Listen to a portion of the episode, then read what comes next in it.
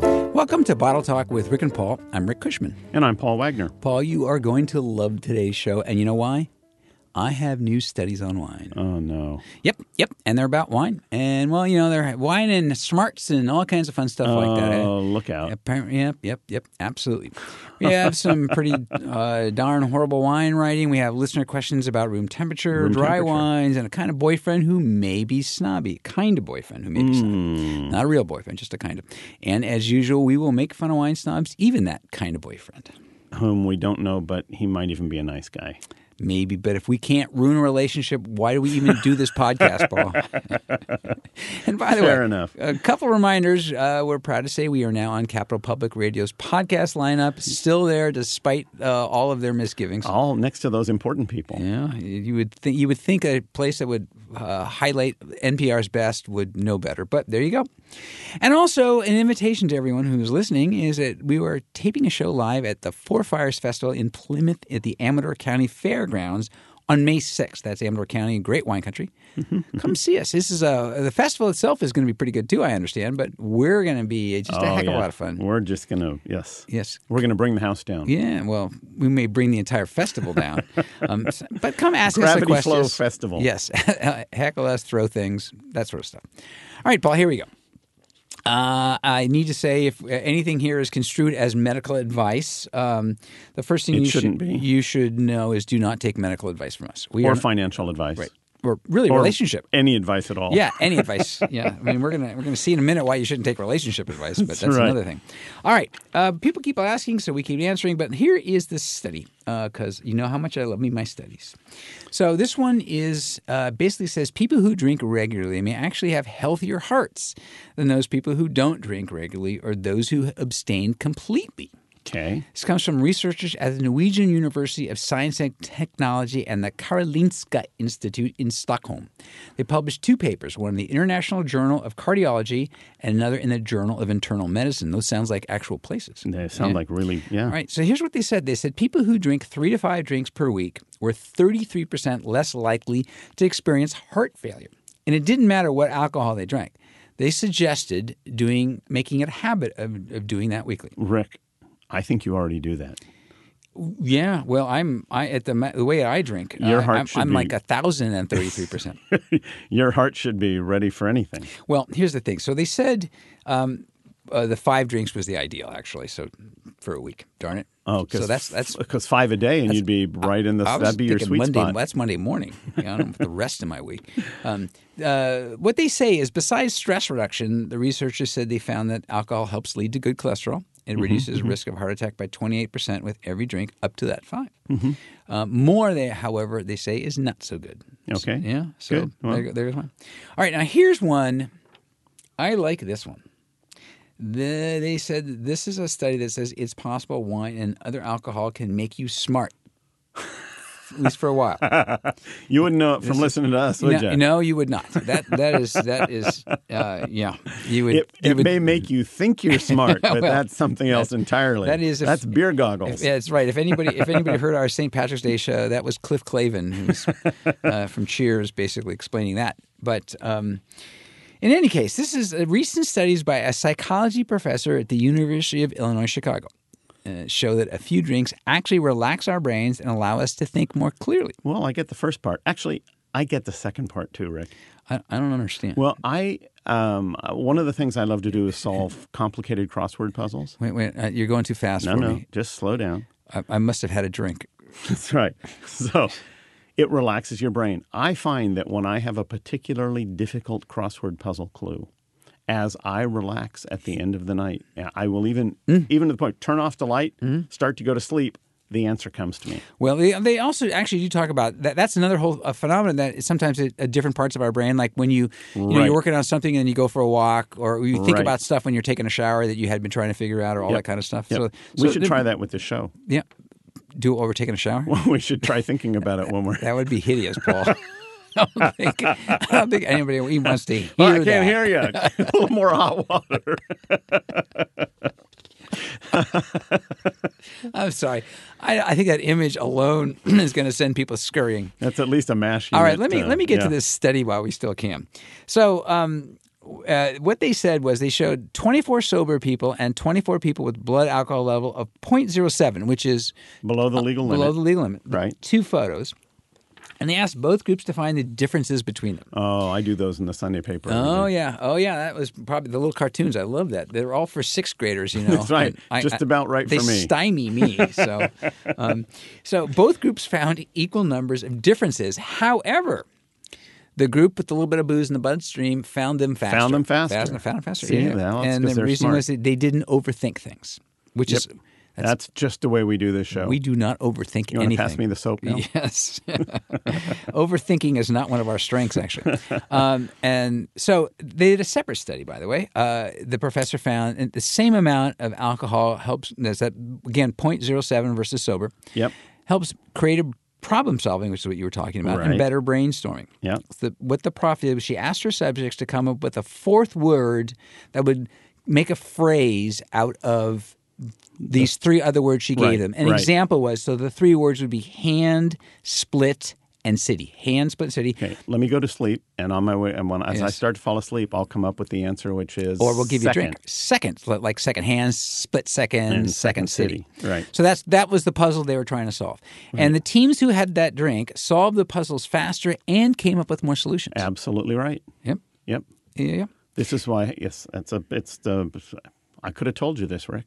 Well, and so um, I think that uh, I think the solution to the show More wine. more wine. More wine. I think that's it. Yep. Um, uh, and one of these days, maybe we'll get fa- we'll get smarter. All right. Well, that's it for the studies for the moment. I will besiege you I'll with bet more. you. I'll bet you have more of these in your back pocket. Oh, I've got studies coming out of all of my pockets. I don't want to hear it. That's All Oh. right. enough. Um, okay. But uh, and we're about to go take some questions. But before we do, uh, we want to uh, continue to answer a question that we uh, started to answer last week, and really actually realized afterwards, thanks to our alert uh, producer Matt Piscini, was that we didn't completely answer the question. Actually, what Matt suggested is we should have a couple of drinks and think about that answer. Yes, he's yeah. I think he submit, suggested we should go for a walk too, but that was a whole different thing. so we had uh, we got a, a question uh, about Decanting. uh, decanting a wine, and, and how Right. long you should decant a wine for, Right. and and what we really didn't explain was those two things, which is what decanting is, Yes. and um, and how it works, and and whether. Right. You and what what this question included was uh, this was uh, somebody who had decanted wine for 24 hours, Right.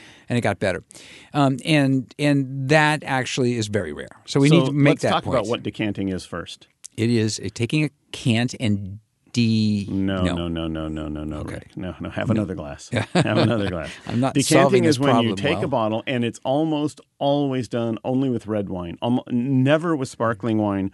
Very rarely with white wine, but red wines a new young red wine. or old red wine. Well, that we talked about in, that. That's a in different. either case. yeah. What you do is you open the bottle, and then you pour that bottle into another container. Now it can be a an official decanter. Um, I for years used an old uh, milk bottle as a decanter Hmm. because it was kind of campy and cool. But all you need is something that'll you can you could decant if you needed pitcher. to into a juice pitcher. Yeah, absolutely. Um, so that's what decanting is: pouring the wine from one bottle out of its first bottle into another bottle. And what's happening is you're exposing it to oxygen, and, and as we've an example we've used many many times is take an apple, slice it, stick it on your counter, watch it turn brown in just a few minutes, Right. And you realize that's the impact that oxygen has on things. Right. And you do this with a young wine to give it more oxygen because oxygen helps those aromas develop and makes the wine, s- mm, let's say, develop more bouquet. But an older wine, as you're pouring from the bottle into the decanter, you're leaving the sediment behind. Now, one of the things Matt asked was first of all, what do you pour it into? I think we just answered that part. But the other question he says is, what do you do with the decanter after you've poured the wine into it? uh, room temperature or slightly cooler. The wine should be the right temperature when you decant it. But if you're decanting, if you're decanting an hour or two before dinner, Rick, what's the rule about what temperature you want your red wine in? What do you do with the decanter? Oh, I don't let wine sit that long. I just drink it. you just drink it straight. No, after. it's uh, you know it's, it's the it, it, people have a ten minute rule, a twenty minute. Mine's ten. 10. which is ten minutes out for red wine, ten minutes in the fridge. Right. And our white wine, just take to it out cool for it 10 down minutes. a little bit to Yeah. bring it down to the right temperature. So, Yeah. but you can just leave the wine in the decanter on the counter you're in your kitchen until it's time to serve it. put it in the fridge for 10 minutes, pull it out, should be good to go. Yeah, and the other the other question that uh, Matt alertly asked was, you know, which ki- what kinds of wines does decanting help? If Right. he opens a bottle of wine and and doesn't particularly like it, what kinds? And he was saying like the ones that sort of him have like dried fruits and you know maybe even a little pruny or dried Right. raisiny. Those are wines that are actually decanting won't help. Right. Because those are wines with either aged grapes or the wine itself is sort of aged somehow in the bottle. And so decanting is only going to actually accentuate that. In most cases, yeah. But when a wine is what we call tight, so it maybe tastes a little more acidic, and there aren't a lot of flavors to it, Yep. that's the wine that's going to open up It's on you. become less of an issue because most wineries are making wines to drink now, Mm-hmm. and they're supposed to taste good now. And so wineries are expecting you to open 'em and pour them straight from the bottle into your glass and drink them. But every once in a while, oh, you, wait, you're supposed to use a glass. you're supposed to use a glass. Yes. Oh, there's so And many that ex- tricks to this. And that explains all those stains down the front of your shirt. yeah, too. that's why I wear dark colors. Uh, but at the same time, there are wines, whether it's vintage ports or sometimes somebody just gives you an old bottle of wine as a present, a little charming present.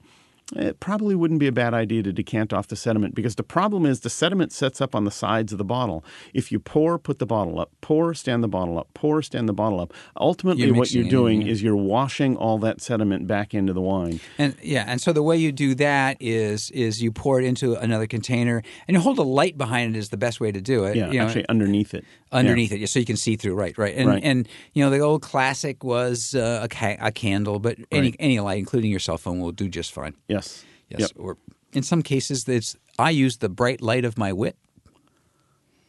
See the you dim got the- bulb of the- your the wit. did you say? dumbfounded look The on, dim Paul- bulb. on Paul's I hope you face. have a couple of glasses of wine and your blood alcohol yes. level is 0.07 before you turn on the dim bulb of your wit. I was going to say using that bright light of my wit to decant. Is some reason must explain why I have so much sediment in everything I drink. But- All right, we've got some questions. Oh, Uh, good. Time to, to take new questions, and if you'd like to ask us one, uh, go to our website rickandpaulwine.com. That's uh, if you're not there. If you are there, what's stopping you? This first one comes from Finn in San Diego. Yep. And it actually sort of connects right to what we were just talking about. He says, What do they mean by room temperature? I see that a lot for wine. I get it for food, but is it different for wine? And the answer is actually, yeah. Yes, it is. it is, 'cause Um, and it's the a thing to different remember room that is they're talking the thing to remember is that the old rules for serving wine came from Victorian England when the nobility drank wine, the lower classes drank Mm. beer. If I may change that just a moment, or it's not rules, guidelines. The guidelines. Well, right. you know. Um, and what they said was you should serve your red wines at room temperature. But of course, the noble families of Great Britain in the 1800s lived in stone houses. And if they hit 60 degrees on a warm day, that was a good thing. So, what we're really looking for for red wine is 60 to 65 degrees to serve your wine at. And Which most, gets back to my put it in the fridge thing for 10 minutes. because most Americans keep their houses warmer. than I that. certainly try to. Yes, you do. Yes. I'm Yep, a And in skinny bald Sacramento in man. the summertime, it doesn't take much. Does not take much. Open the window, actually.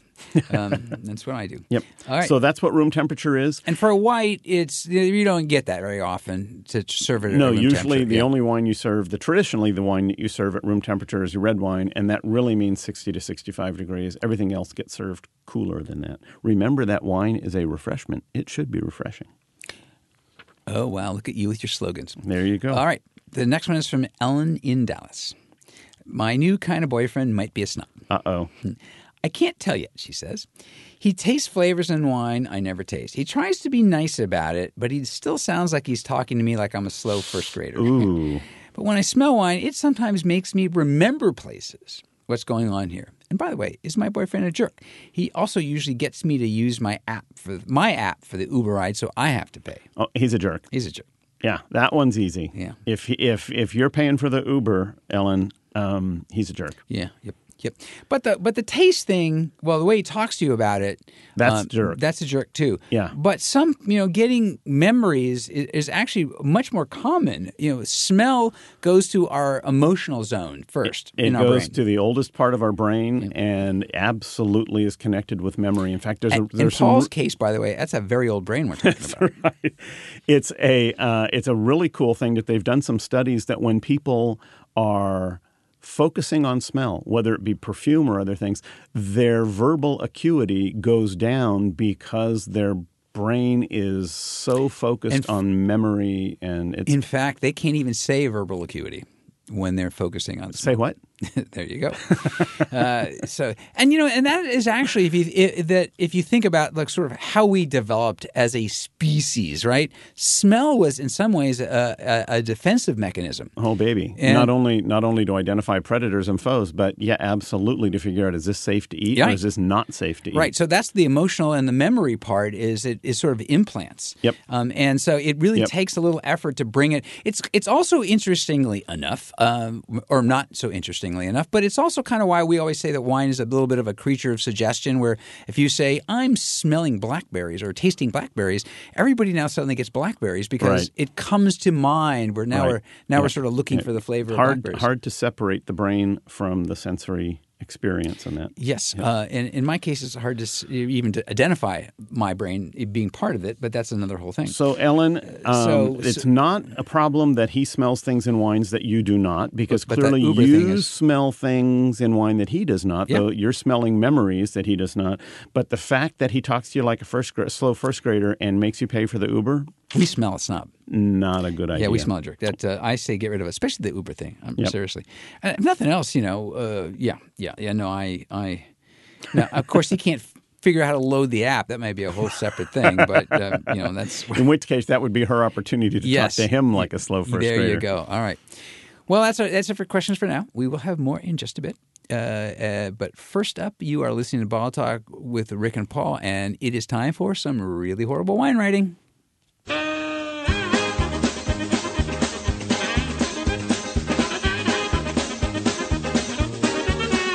Ah, yes, that is it. That is the signal. That is it. Makes it brings up the memory of really horrible wine writing. The stench The of really stench. horrible wine writing for me.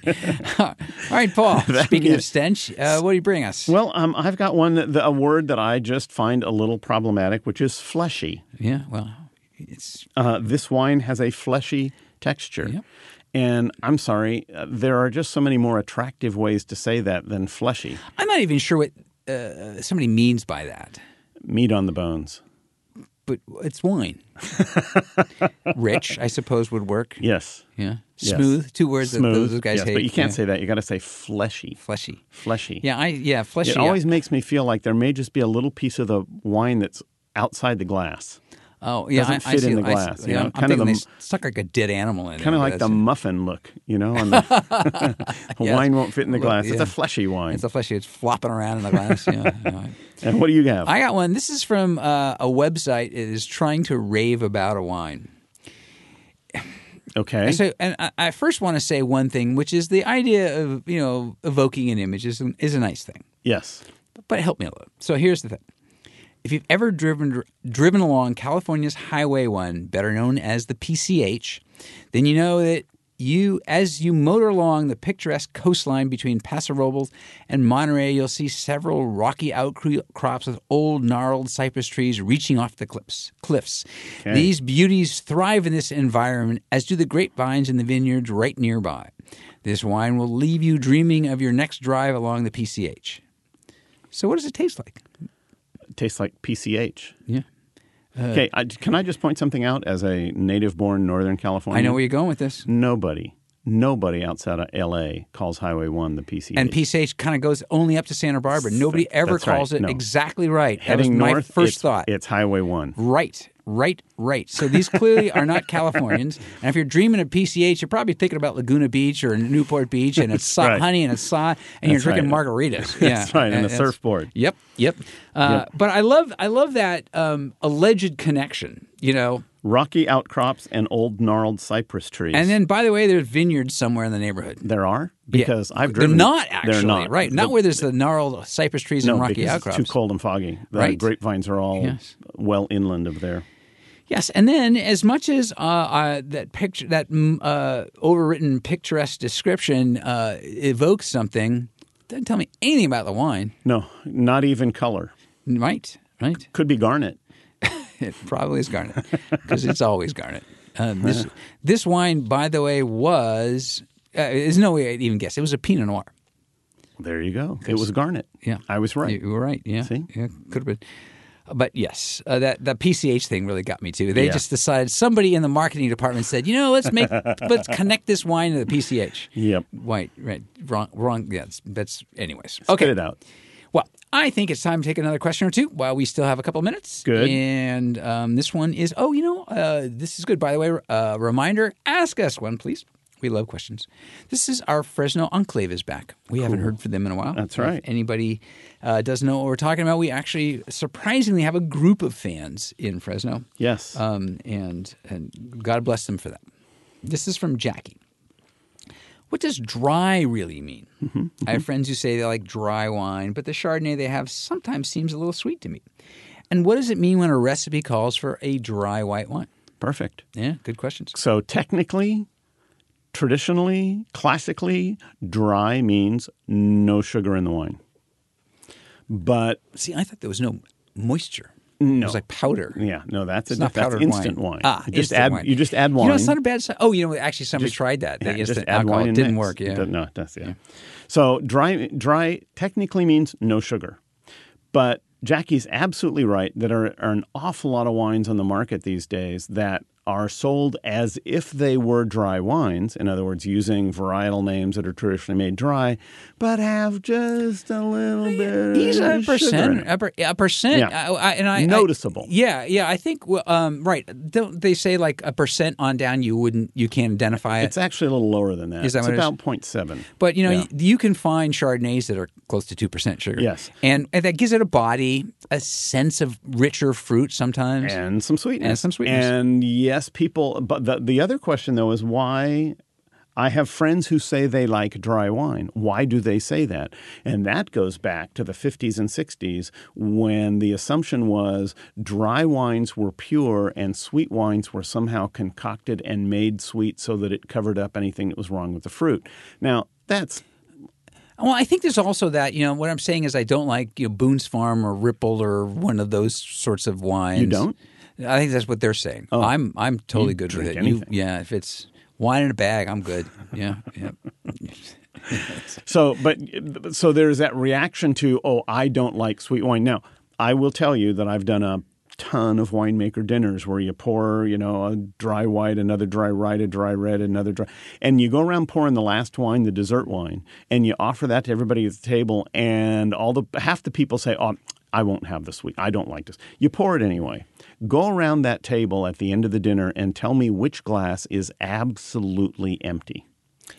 Yeah, oh yeah. It's the sweet wine every time. Well, and and because in that context, by the way, then the sweet wine is quote unquote respectable. Yes. And you know, we've done a show on sweet wines. We should do another because Yep. 'cause it's been a while, and Yep. there are some really fabulous, fabulous wines that are sweet. Absolutely. Yep. But in that case, um, and Jackie, the the answer is what they really do mean is they just mean regular wine.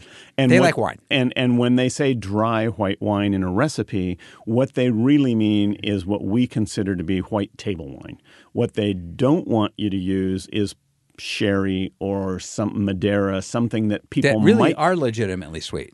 not only sweet, they're also oxidized. Right. And when they And say maybe dry white fortified. wine, what they really mean is wine that's fresh and light and white. So Yeah. almost anything that's sold as a white wine in California today will Yep. work for dry white wine that way. Absolutely, and and you know, and then you can sort of go with the flavors for what you're doing. You know, if it's you want sort of a neutral white wine for a for a dish, sometimes Pinot Grigio's a Mm-hmm. fine choice. If you want something a little herbal, maybe a Sauvignon Blanc, a little richer Chardonnay. All of them work. You cook a lot of that out. Mm-hmm. Appley character. Yep. Use the Boone's Farm. Yep.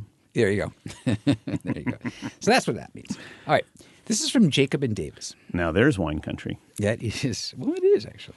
Um, uh, why don't restaurant servers ever use foil cutters? I watch them nearly take off a thumb trying to get the foil part off sometimes. It seems like it would be so much easier.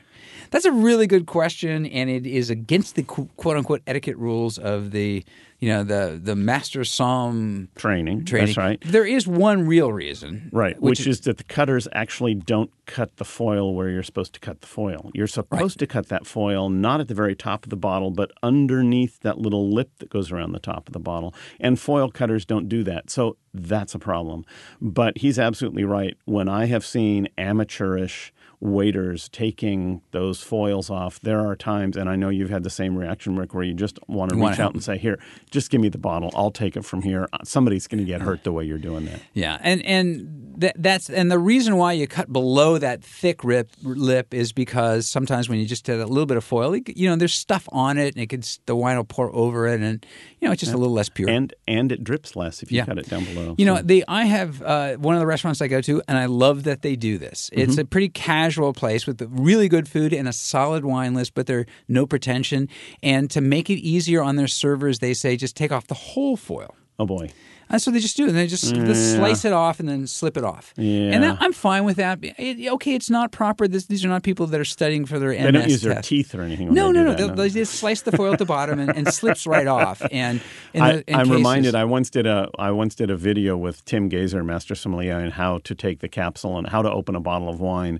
And his suggestion for someone who wanted to, who who just yanked the capsule off the bottle was maybe they should look for a job in construction. Well, I Tim and I love Tim. He's a great guy, and He he's is. so completely unpretentious. Um, but uh, you know, I, I I don't care. it isn't that hard, Rick. Yeah, uh, well, It isn't that hard to for take a me, lick. Paul. Everything is hard, All right. including doing this show, as is clearly evident in listening to it. so that's it for another round of this. Before uh, before I mess anything else up, um, our our steadfast producer is Matt Pacini. Thank you, Matt. Thank you, Matt. Thanks to Capital Public Radio for both the studio use and for their steadfastness in keeping us on their podcast lineup. I keep waiting for the print to get smaller and smaller, but it doesn't. yeah, someday. Uh, and come see us at Amador Four Fires in Plymouth on May 6th. That's Mm-hmm. a Saturday. It would be fun. If you learned anything today, we hope it's wine makes you smart. and, Maybe. and don't take health advice from Do us. not take health advice from us. Yes, especially the thing about wine making you smart. All right, anyway, I'm Rick Cushman. And I'm Paul and Wagner. remember, the best wines you drink are with friends, Or with us. especially us.